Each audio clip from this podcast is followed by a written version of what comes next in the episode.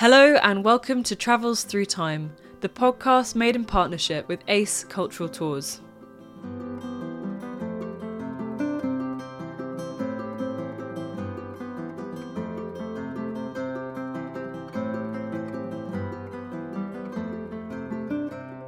Hi, I'm Artemis, and in today's episode, I'm speaking to Dr. Jane Draycott about one of history's most infamous couples, Antony and Cleopatra, as well as her new book, Cleopatra's Daughter. So Jane, welcome to Travels Through Time. It's such a pleasure to have you on. Thank you for coming on to talk to us about your new book, Cleopatra's Daughter. I've really loved reading this book, and I feel like it's given me a completely new perspective on ancient history, particularly women's experiences and women's history within the context of ancient history. And I want to ask you lots of questions about that as we go along. But first, I thought you could tell us a bit about how you first came across Cleopatra Selene. Right, well, thank you very much for having me on, and thank you for your compliments about my book. I first came across Cleopatra Selene, it would have been about 14 years ago now. I was doing my PhD. My PhD topic was about medicine in Greco-Roman Egypt. And one of the things that I was looking at was the use of animal products in ancient medicine or in ancient Egyptian medicine at this time. And as you probably won't be surprised to hear, crocodiles being quite prevalent in Egypt at this time, and quite specifically Egyptian as well. They were very popular in medicine. And so because I was researching crocodiles and the sort of place of crocodiles in Greco-Roman Egypt, I came across Cleopatra Selene that way, because she used the crocodile as something of a sort of personal symbol, kind of almost a heraldic crest, I suppose you would, you know, use that comparison. And so I was very interested, because I wasn't really familiar with who she was or what she did, and it sort of snowballed from there, really. So it started with a crocodile and then ended 14 years later with a book. And there is a portrait of Cleopatra Selene, or what some have argued might be a portrait of Cleopatra Selene. Could you tell listeners a bit about that and how it came to be found, and why people think it might be her? It's difficult when you're dealing with ancient people. Anybody who basically wasn't a Roman emperor, who has hundreds of different portraits, all of which look very similar, it's difficult to pinpoint specific individuals. And so Cleopatra Selene, there are a couple of different portraits that could possibly be her. We have some marble ones from Morocco and Algeria. We have some smaller ones in the form of cameos and intaglios on jewellery. And probably the most famous one is a silver dish from Boscoreale, which is very near Pompeii, a villa that was buried in the eruption of Vesuvius in 79 CE.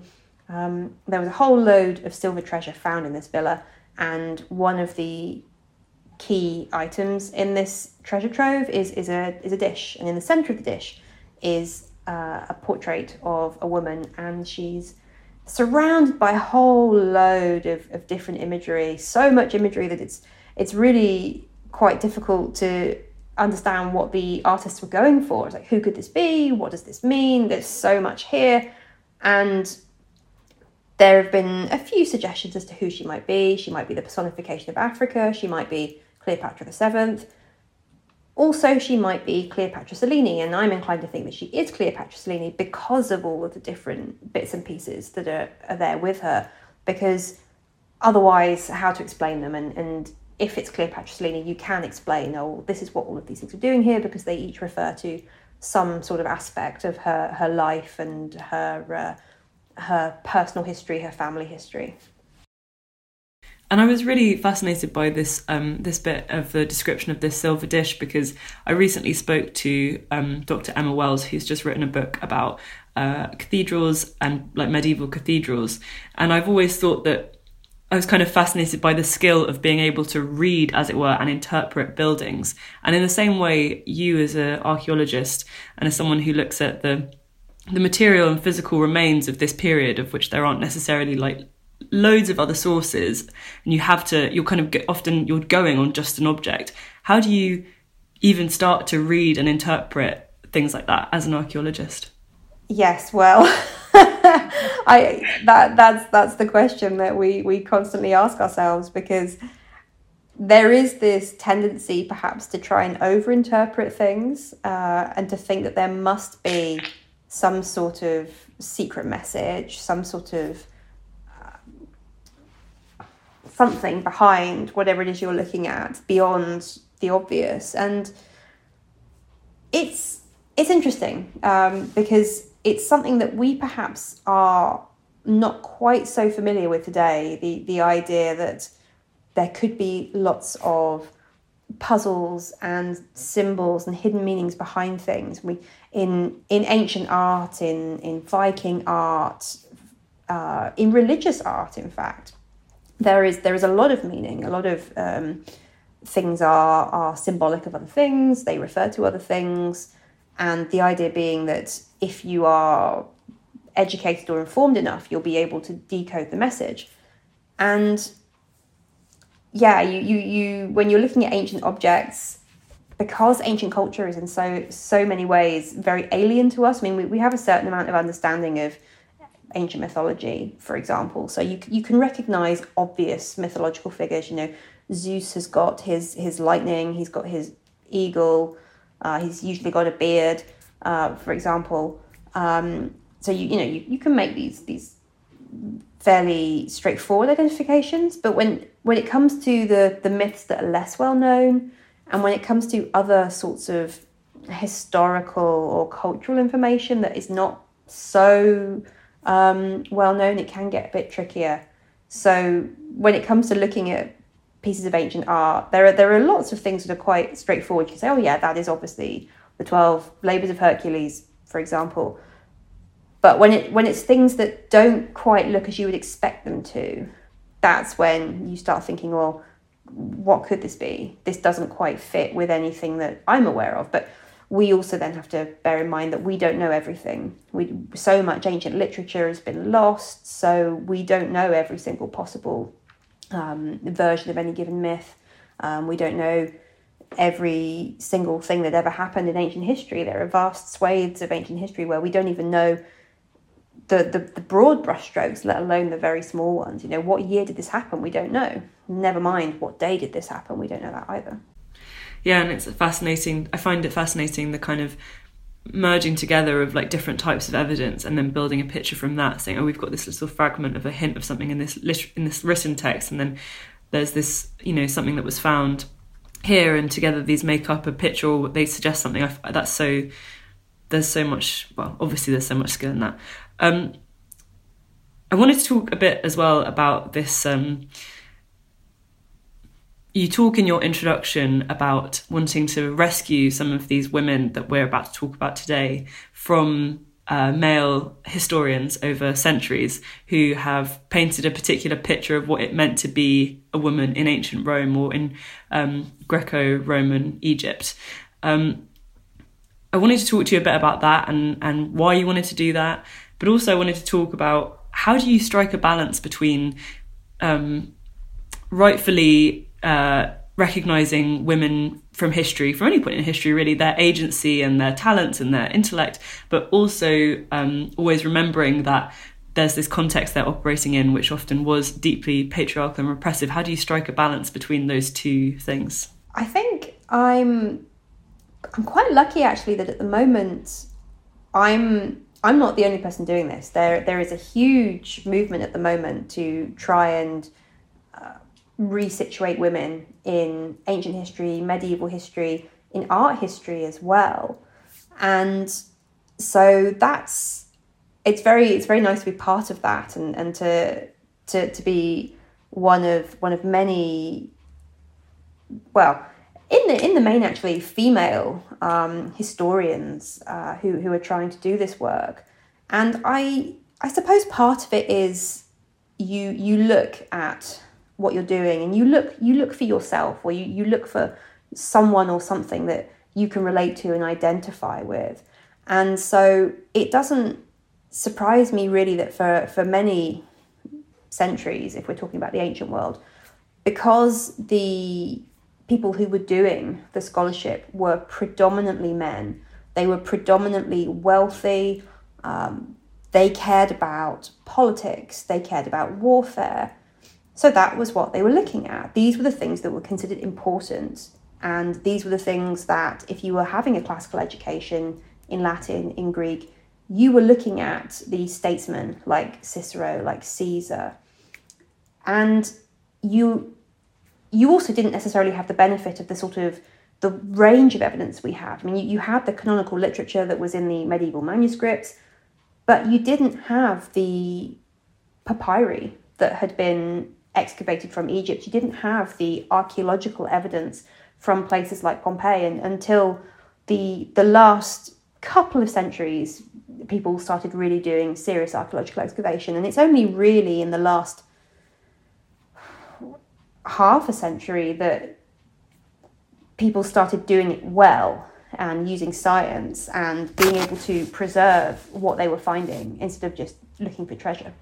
And so today we've got a lot more evidence at our disposal, which allows us to look for the people who were not the big names, who were not important in the sense that they were shaping geopolitical affairs. You know, we can now look at the ordinary people, at the women, at the enslaved people, at anybody really who was othered in any way. And I suppose the challenge there is trying not to be too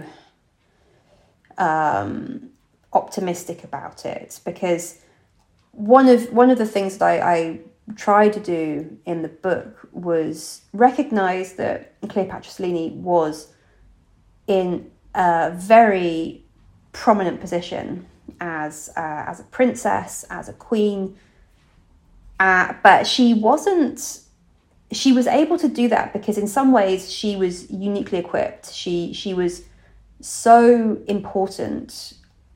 She had so much prestige specifically because of who she was, who her parents were, who her ancestors were, and the situation that she was in at that specific point in time, being the product of Cleopatra, of Mark Antony, being a Roman client queen. So she had opportunities available to her that other women at around the same time didn't necessarily have. And so she was able to do different things. But at the same time, you do also have to be aware of things like the fundamental limitations of being a woman in a patriarchal society, being a woman who, being married, was expected to have babies, and the dangers that ensue from that. And considering the age that she died, you know, around about 35, it's highly possible that she died in some way related to pregnancy or childbirth. And that's something that you have to bear in mind as well, because that's so alien to those of us today who, living in a sort of 21st century society with the NHS, with advanced medical care. It's not alien to people in other parts of the world. But yeah, the idea of a woman in her mid-30s dying in childbirth is not normal to us. But it would have been very normal then. And so you can't, you have to try not to be overly optimistic and overly enthusiastic about it, and attribute power to marginalised people in antiquity that they didn't have. But at the same time, you can't necessarily be so negative as to say they had none whatsoever. And that is, so you have to strike the balance between too much and too little. Yeah, absolutely. I mean, just before we started recording, I was telling you about how I'd studied classics AS for a bit. And one of the modules that we did was called Women in Athens and Rome. And it was essentially kind of like from start to finish, it was awful. Like, it was horrible, really misogynistic, both culturally and, you know, in law. So it was really refreshing to read this book, because even though, of course, none of the stuff that I was taught in my AS is necessarily strictly untrue, it was kind of heartening to see that women, and perhaps it was only very, very powerful women like the ones we're going to talk about today, who were able to I don't know, carve out agency for themselves. Well, you have to bear in mind as well that even today, if the only newspaper that you were to read was The Guardian, you would have a very different perspective on everything, women, say, for example, than if the only newspaper you were to read was the Daily Mail. So in things like looking at ancient Rome, looking at ancient Athens, if you're only using a very specific type of evidence, so in the case of Athens, for example, Greek plays or Greek legal speeches, then you have a very specific... None of those involve women speaking for themselves about their own experiences. Whereas if you start using things like inscriptions, which tell you that women had professions and, you know, were artisans, that they dedicated things under their own names to gods and goddesses that they considered to be important, you'd have such a different perspective on exactly the same place and time. Well, without further ado, I think it's time for us to get into the time travelling aspect of our conversation. So, Jane, if you could travel back in time, what year would you choose to visit? Well, I think I always wonder, actually, if I could travel back through time, would I? But for the purposes of this thought experiment, I would go back to the 2nd of September, 31 BCE. This is a really famous year in history in lots of ways, and I think I'm really looking forward to getting into it because it's like been kind of immortalised in legend and popular culture so many times, so it's going to be really interesting to hear the kind of a more historical version of events, but very glamorous and kind of thrilling nonetheless. Before we get into the first scene, could you tell listeners a bit about the context of where we are in 31 BCE? What has been happening over the last 10 years that has led us to the moment we're about to visit in our first scene? So what's been happening is the slow motion collapse of the Roman Republic. And different people will tell you that it started at different points in time, but what we're seeing in the 30s BCE is pretty much the final gasp, the death knell of the Republic that has lasted for centuries. And what it comes down to is the system is broken. The political system no longer functions because it has been corrupted by individuals and their personal pursuit of power and status and wealth.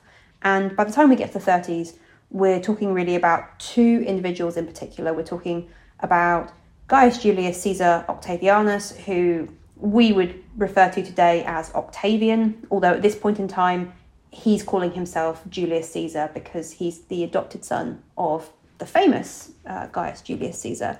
And he's using that name to sort of accrue the sort of benefits of that relationship. And Marcus Antonius, who we would refer to as Mark Antony. And the pair of them, they both see themselves as Caesar's political heirs, and they have different ideas about how to do that.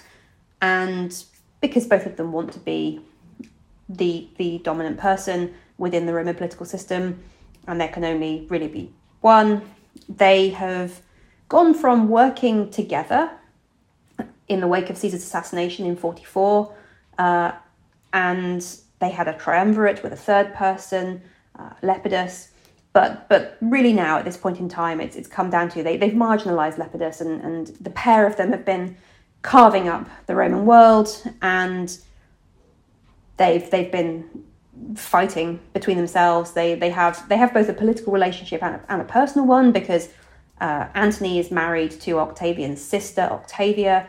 And while that was a political alliance, and it was a good idea at the time to sort of ally the two men, it turns out gradually to be less positive for Antony, because anything that happens in his relationship with Octavia, and one of the key things that happens in his relationship with Octavia is that he begins a relationship with Cleopatra, the Queen of Egypt, and so Octavian is able to present anything that happens in Antony and Octavia's marriage as a personal insult to him and more broadly to Rome itself.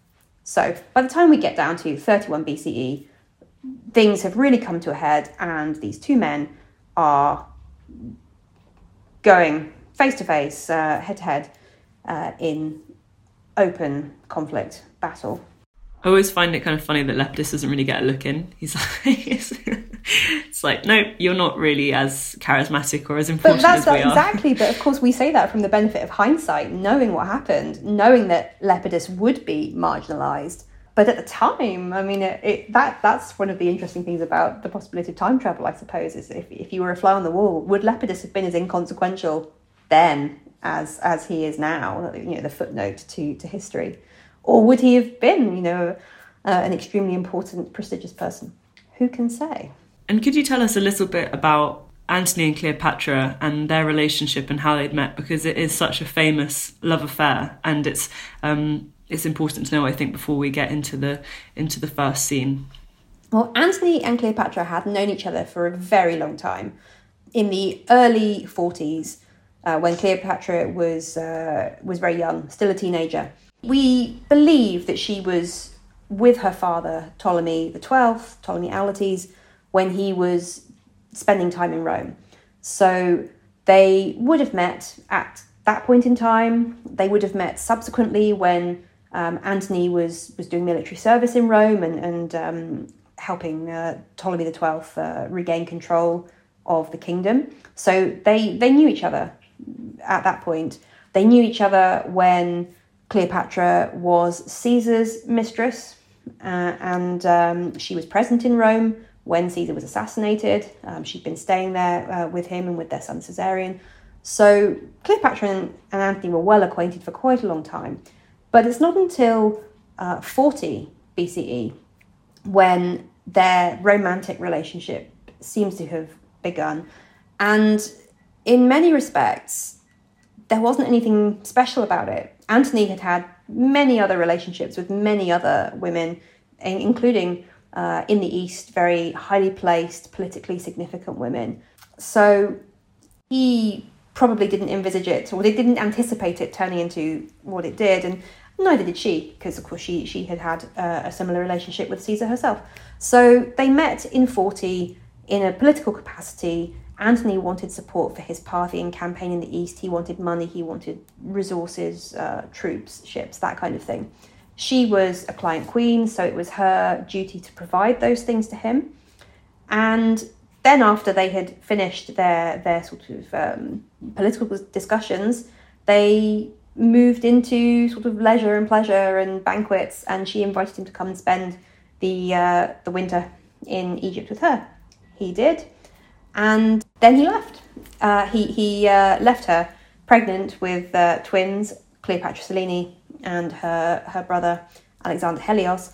And they didn't see each other again for a few years, 3 years or so. They met again. They recommenced their relationship. They had another child, Ptolemy Philadelphus. And then towards the end of the 30s, they were actually together full-time. Antony was living in Alexandria with Cleopatra and his Egyptian family. So on the one hand, we can see that as this very epic, romantic relationship. On the other, we can see it as a sort of political, financial, quid pro quo kind of relationship. And because we know how it ends, we tend to view the whole thing, I think, through that lens, and as we sort of go through this year, we can talk a little bit about that a little bit more. Well, that leads me on beautifully to the first scene. So thank you so much for explaining all of that important political context to where we are. So where are we in our first scene in 31 BCE? What's taking place is a battle between the forces of Antony and Cleopatra on the one side, and Octavian and his best friend, right-hand man, Admiral Marcus Vipsanius Agrippa. So two navies. And if we were stood there, what would we be able to kind of see and hear? What would it look like? How similar is this to a kind of modern naval battle? What we'd be seeing would be Antony and Cleopatra's fleet blockaded by Octavian and Agrippa's. So Although subsequently this battle was made out to be really important, really significant, a sort of pivotal moment in world history. It appeared in Roman literature, Virgil's Aeneid, for example. It appeared in monuments, art all over the place, coins, cameos, things like that. In actual fact, it's fairly unimpressive. It's when we call it a battle, it is really a blockade that Cleopatra forced her way through and then left. So she decides to leave halfway through the battle. And why does she leave, and what is the consequence of this for the kind of outcome? Well, we have to bear in mind that the accounts we have of the battle are written afterwards, in some cases a very long time afterwards, and they are written according to what Octavian and Agrippa thought or wanted people to think about the battle. So as I said, it's made out to be this really important, really significant, really fantastic victory by Octavian and Agrippa. We shouldn't forget Agrippa, although that was part of Octavian's design, was for him to get the credit for it. So it's made out to be all of those things. For Octavian to be victorious, Antony and Cleopatra have to be defeated. And a big deal is made of how cowardly they are in fleeing. Cleopatra fleeing back to Egypt with all of her treasure. That plays into a lot of anti-Egyptian, anti-Greek, anti-Ptolemaic stereotypes in this period of them being sort of weak and cowardly and craven, and obviously her being a woman and not equipped for military activity. And the fact that Antony went with her, that plays into Octavian's many years of anti-Antony propaganda and how he had become he'd become Greek, he'd become Egyptian, he'd gone native when he was spending time in the East, and he was no longer the successful, manly, virile Roman that he had once been. So the explanation that's given is that the pair of them, despite the fact that their fleet was larger and better armed, they recognised that they couldn't win and they left. And because they left, the rest of Antony's forces acquiesced. They surrendered because if they thought, well, our commander isn't here, why should we stay here? And there is some suggestion in the literature, in Plutarch's Life of Antony, for example, which is sympathetic to Antony in a way that a lot of other sources aren't necessarily, that Antony didn't mean to leave. He was confused about what Cleopatra was doing, and so he boarded her ship to ask her, and she kind of kidnapped him. So that there is that he hadn't perhaps intended this to happen there. What they wanted to do was break the blockade and then have this pitched sea battle. But what happened really was they broke the blockade and then they left. And based on, if we could just speak for a bit about what we know of Antony's kind of personality or what kind of man he was, how likely does it seem that he would have left because he was a coward? How likely is that? Very unlikely. Antony is somebody who, he has a long history of being involved in military activity right from when he was a very young man, and he had a reputation as being a good soldier, of basically getting down in the mud with his men and sharing their hardships and their privations, and being much more comfortable with the sort of the coarse and crude Roman soldiers than he was necessarily with the sort of highly placed elite.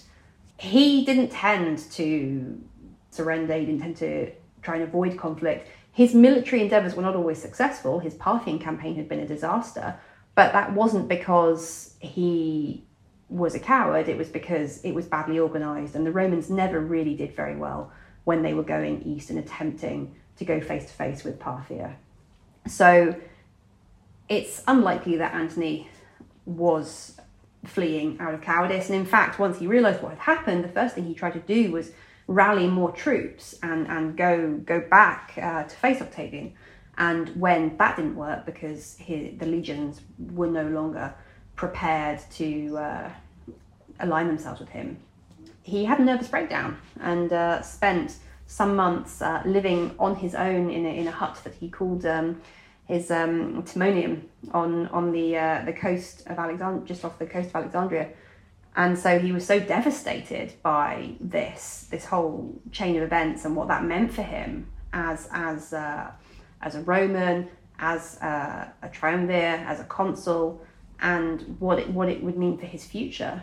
So I think it's safe to say that he was this was not what he had planned, and then anyone actually anyone else as well in this period, they would put their money on Antony because he was the older, more experienced, much more military successful member of the triumvirate. If anyone was going to be a coward and flee, it was Octavian, because he actually had done that previously. He had avoided fighting by hiding in his tent and claiming to be ill and things like that. So people, the reason that they supported Antony was because they thought he was actually the better man, the better soldier, and of course that couldn't last forever. And how kind of consequential is this moment? Was there a chance that the Battle of Actium could have gone differently, and that the subsequent history could have gone differently if they hadn't left? Is that the thing that changed it all, or was it always inevitable that Octavian would win this battle? This battle, not necessarily. I mean, I think it could have gone either way. I mean, Antony's fleet was larger; it was better armed, but Octavian's was smaller and more manoeuvrable. So they were sort of somewhat evenly matched there. Antony's forces were suffering from diseases and desertion because they were blockaded in both at sea and on land, and that's not particularly hygienic if you're in one place for an extended period of time. But the battle itself could have gone differently, but as this is coming at the end of a decade of sort of propaganda warfare, Octavian had been based in the West, he'd been based in Rome, so he was really successfully poisoning the well against Antony with everybody, whereas Antony was in the East, and so he wasn't able to sort of be on the spot and convince people in person. He was having to... They were sending each other letters across the Mediterranean, and... that wasn't the best way for Antony to attempt to salvage his reputation in Rome. And it was in Rome that it mattered, because that was where the senators were. It was where all the politics was happening. So it could have gone differently. There is potentially some alternate reality in which the Antony and Cleopatra were successful, in which the Roman Empire did turn to face the East earlier than the 4th century CE. Possibly we'd be speaking Greek rather than a Romance language, or some version of Greek. Egyptian, maybe.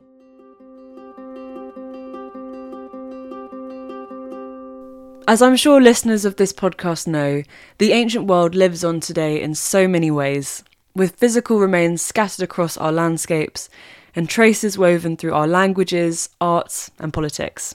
Our sponsors, Ace Cultural Tours, have been running archaeological study trips since their foundation in the 1950s, and through these years of experience have developed a range of holidays which explore traces of ancient civilisations across the globe. From the evocative Neolithic monuments up in Orkney to the awe-inspiring temple city of Kanchipuram in Tamil Nadu. Picking up on the themes of Jane's new book, Cleopatra's Daughter, Ace anticipates a return to Egypt in 2023, with a luxurious cruise along the Nile on board a traditional dahabeah. If you're inspired to make your next discovery, why not visit the Ace website at www.aceculturaltours.co.uk to see their itineraries on sale for next year. It's fascinating to think about. So kind of leading on from how you described Antony returning to Alexandria and his nervous breakdown, I think that leads us on quite nicely to our next scene. So where are we, and also what can we hear, smell, see in this place? So we are on the 1st of August 30 BCE. We are in Alexandria. We are in the Bracheon, that is the royal palace quarter. And we are in a room with Antony. He has realized that all is lost. All of his forces have deserted him. So this sort of period these few days are sort of sometimes called the Battle of Alexandria, although there wasn't really so much of a battle, a few skirmishes, but basically all of Antony's remaining troops desert. They abandon him, they go over to Octavian and his forces, and even Cleopatra has abandoned Antony at this point.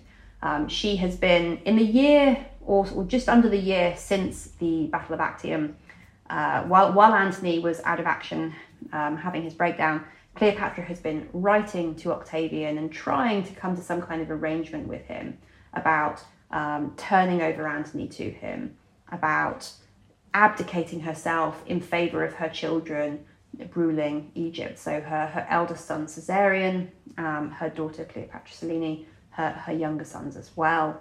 And Octavian has, because he's had other things to deal with, it's taken him quite a while to get round to Egypt. But now he's here. And Cleopatra does one final throw of the dice, and she leads Antony to believe that she has taken her own life. And what she's hoping to achieve here is that by him thinking that she has taken her own life, that will spur him on to take his. And that is what happens. He, believing everything is lost, even the gods have abandoned him. So according to Plutarch, music is heard the night before, and this is a sign that the gods are departing Alexandria, leaving Antony and going over to join Octavian. So everybody's deserted him. He decides that he's going to do the Roman thing and fall on his sword. He tries to do that. He makes a mess of it, and all that he really succeeds in doing is disemboweling himself and not dying. He then is told, actually, Cleopatra isn't dead. She's barricaded herself inside her mausoleum with all of her treasure, and that is where she is going to make her last stand. So he struggles down to where she is and attempts to access the mausoleum. The doors are locked and barricaded, so he has to be sort of hoisted in through an upstairs window by Cleopatra and her handmaids. And it's there, once he's inside the mausoleum, once he's in Cleopatra's arms, that he finally dies. Why does Cleopatra lead him to believe that she's killed herself when she hasn't? It's probably because by removing herself from the equation, Antony literally has nothing left. He has no more allies. All of his Roman allies have deserted him, and if Cleopatra deserts him too, he literally has nothing. He has no recourse to any armed forces, any financial resources, nowhere to really go himself. I mean, where could he even go? He's in a city that's under siege, in a royal palace where he is not the king, he is not the prince. So it's manipulation, I suppose, is the nice word for it. And in the end, it's her choosing her kind of children and her legacy and protecting that and ensuring the political success of that in Octavian's eyes, because Antony's out of the picture, over her relationship with Antony. Yes, I think that's something that doesn't often get considered, because we tend to have this view of Cleopatra as this femme fatale, this sex kitten. The fact that she's a mother isn't generally part of this. In most of the films, they excise her children completely, except for Caesarion. So they leave Antony's children out of it. But she is a queen who is she's the seventh Cleopatra. There's been a long line of Ptolemaic rulers before her, and she wants there to be a long line of Ptolemaic rulers after her. She has her son to think about, Caesarion, the son of Caesar. Octavian, he's got the knives out for Caesarion, because there can only be one Caesar. Two Caesars is too many. So she knows that Caesarion is in significant danger from Octavian, and she has reason to believe that her other three children, Antony's children, will also be in significant danger from Octavian. So when it comes down to it, if you were to sort of weigh it up, I suppose, on the one hand, you've got Antony, and this is the man that she loves, and it does seem that she does love him because of the way that she laments when he is dead, and all the other little anecdotes that are included in ancient literature about their life together. You know, there's one about him massaging her feet, for example, and so you know you get these nice little glimpses of their personal relationship. But you've got Antony on one side, and on the other side, you've got her four children, you've got her dynasty, you've got her ancestors, her descendants, you've got her kingdom, and her life as well. And so I think when it comes down to it, it's just a matter of, you know, weighing up his light, you know. And that image of him finding his way to her to be hauled up through the first floor window and then die in her arms. And I think he used the word farcical in the book, that on the one hand there's this kind of farcical element of it, on the other hand it is beautiful, it is tragic, that even after he has presumably discovered that she's lied to him because she's not actually killed herself, he still wants to be with her in that final moment. What is the source for that story? That's Plutarch, and Plutarch has connections with Alexandria in this period of history. So his grandfather had friends who were actually connected to Cleopatra's court. And there was a lot of other information as well. Cleopatra's Daughter, for example, he wrote up an account of these events. It hasn't survived today. But you know, so there were other people, there were plenty of eyewitnesses to all of these events. I mean, the inhabitants of Alexandria would have been looking on while all of this was happening, just as we today look on at the doings of our royal family and what they get up to in public and in private. So none of this stuff was a secret, hence it finding its way into this sort of official record later in the histories and in the biographies. So yes, it is very sad. Plutarch's life of Antony is very interesting in this respect because he does go into a huge amount of detail about Antony's death, and whereas his other lives stop at the death, his life of Antony continues. It gives us a whole lot more information about things that happen afterwards and things that happen to Cleopatra. So clearly this is all very, it's interesting, but it's also sort of emotive and engaging to the Greeks and the Romans at the time as well. So they're as moved by this as we are 2,000 years later. Mm. Yeah, it is a fantastic story. And that takes us, I think, to our third and final scene in this year, the kind of climax of the year's events. So would you like to tell us where we are for our finale? We are still in Alexandria, and there is a question mark actually over exactly where we are, because we still don't know exactly where Cleopatra's mausoleum was or is.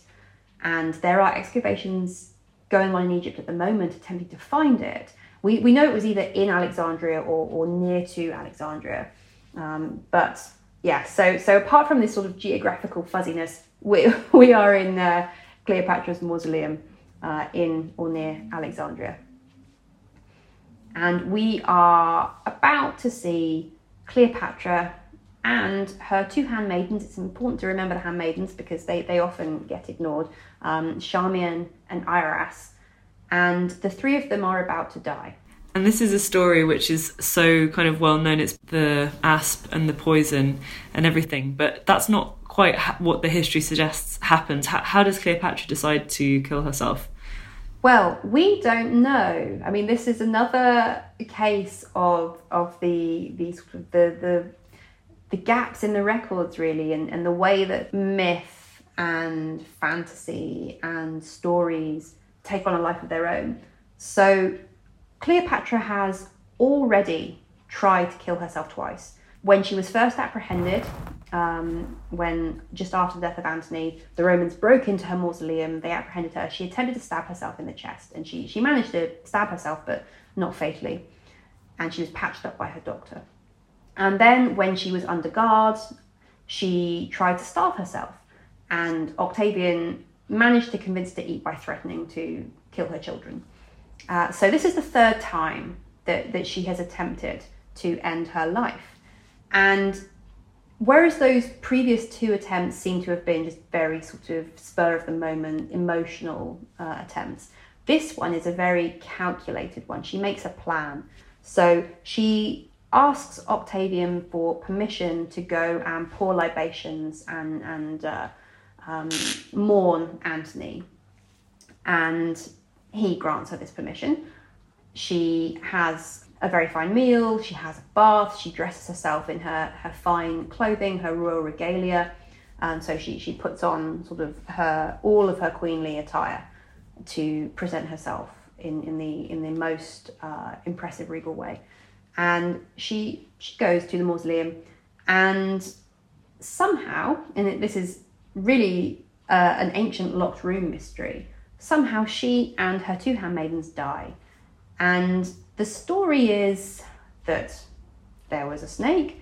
This is logistically unlikely, because if there are three of them, a snake, no matter how venomous, can't bite three people and have enough venom to kill them all in quick succession. And, well, I mean, how do you wrangle a snake anyway? There's this story about, you know, a big basket of figs and... But yeah, so the snake is questionable. There are also suggestions of poisoned ointment, a poisoned hairpin.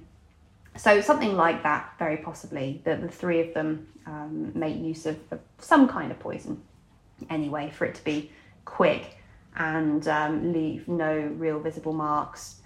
The story of the snake seems to have developed because in Octavian's Triple Triumph the following year, when he exhibits an effigy of Cleopatra, because of course he can't exhibit her, she's long dead by then, there's a snake doing something.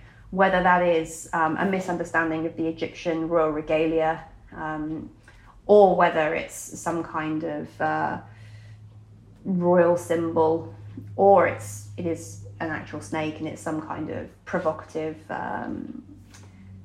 tableau, isn't known. But that's where the snake idea seems to have arisen. So by the time Octavian realises what she's done, because she sent him a letter to sort of say to him she's not going to be his prisoner, she's not going to be exhibited in his triumph, and he gets to the mausoleum. Two of them are dead. Cleopatra and one of her handmaidens are dead. The other one is in the process of dying, but she's straightening Cleopatra's crown, which is a very nice detail. And so that is what Octavian is left with. He's left with a room full of bodies, and he has to somehow try and salvage the situation. And, well, politically it was probably better for him that she did die, because it meant that he was then, he didn't have to work out what to do with her. Traditionally, when women and children were exhibited in Roman triumphs, they tended to elicit quite a lot of sympathy. And he didn't want Cleopatra appearing sympathetic and having to work out what to do with her.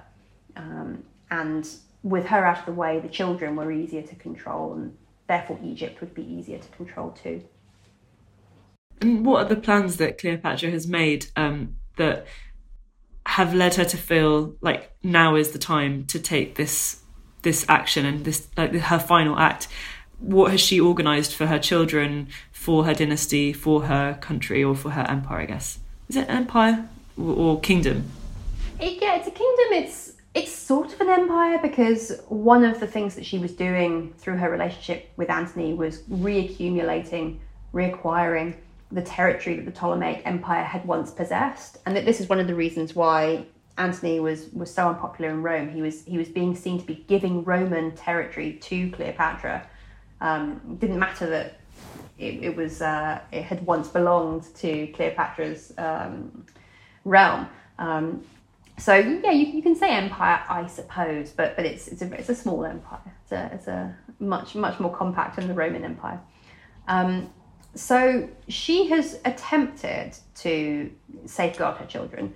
She had a plan to send Caesarion to India. So he is sent up the Nile on his way to the port of Berenike to sail away. He's intercepted, unfortunately. After her death, he is intercepted and he is executed.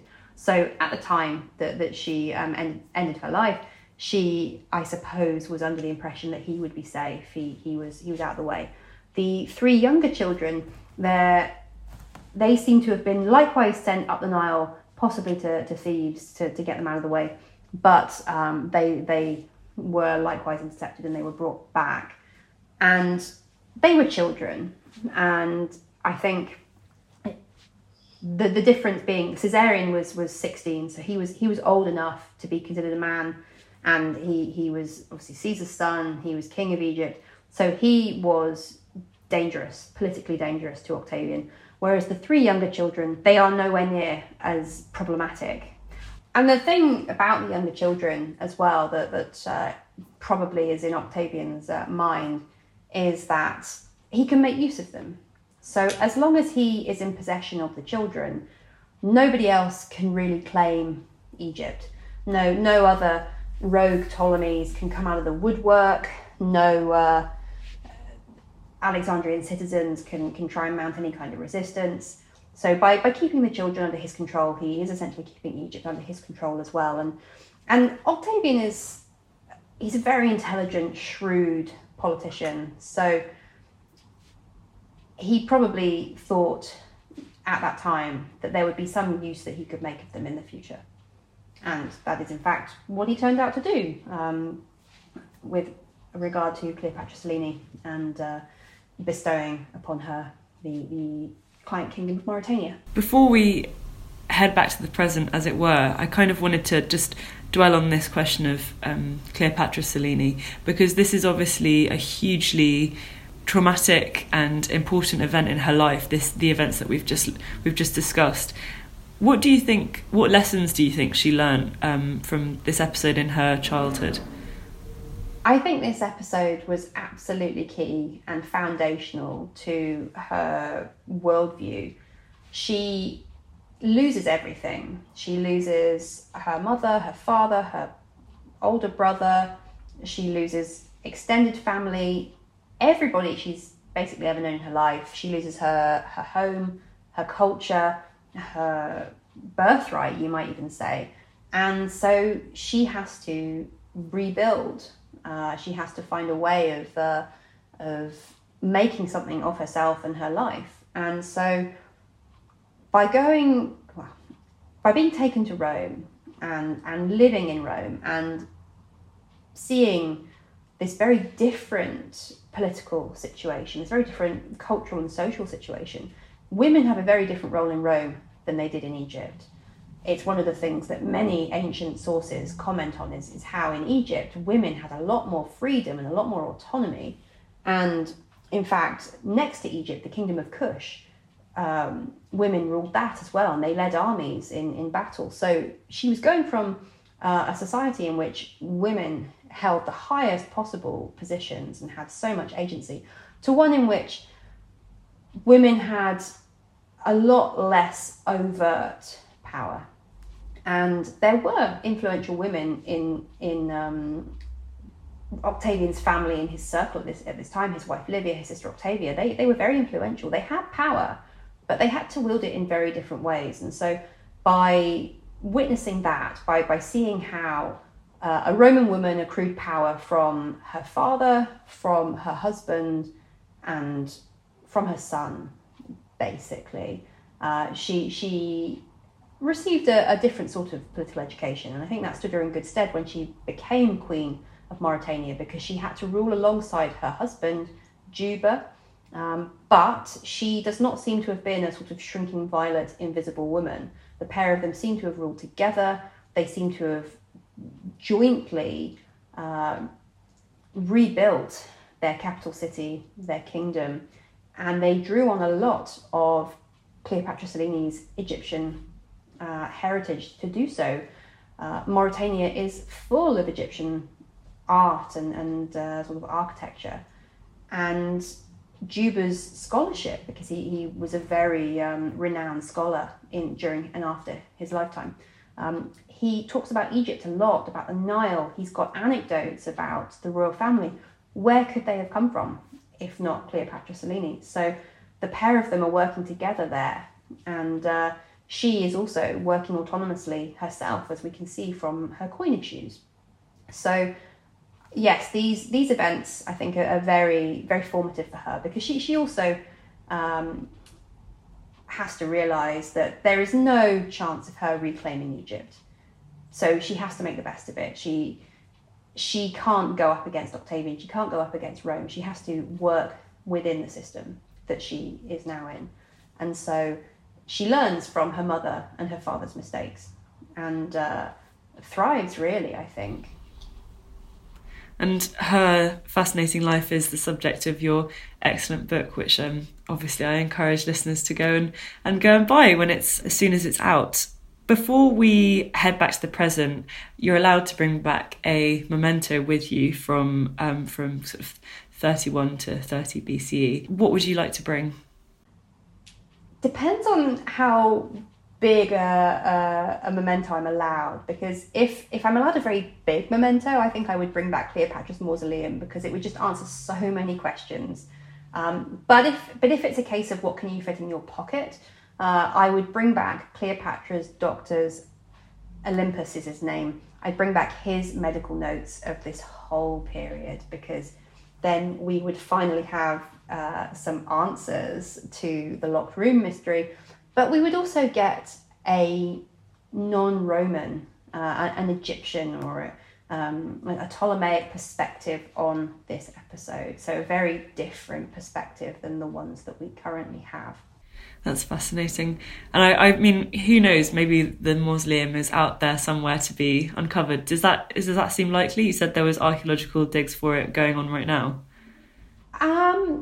I would like to think so. If it was located in Alexandria, then it's probably underwater because most of the ancient city has subsided into the Mediterranean. If it was located further out, and this is where the excavations are taking place, then it could be found. I would like to remain optimistic. Never say never. Well, it's a thrilling thought, and yeah, hopefully we'll continue to discover lots of fascinating evidence from this period long into the future. But in the meantime, Jane, thank you so much for joining us on Travels Through Time. It's been so interesting to speak to you about this famous and kind of quite glamorous episode in ancient history, so thank you. Thank you for having me. That was me, Artemis Irvin, speaking to Dr. Jane Draycott about the year 31 to 30 BCE and her new book, Cleopatra's Daughter, which is published by Head of Zeus and is available to buy now. As ever, remember to check out our website, which is tttpodcast.com. There you'll find lots of information about all of our previous episodes, as well as more information about the one you've just listened to. Thanks so much for listening. Goodbye.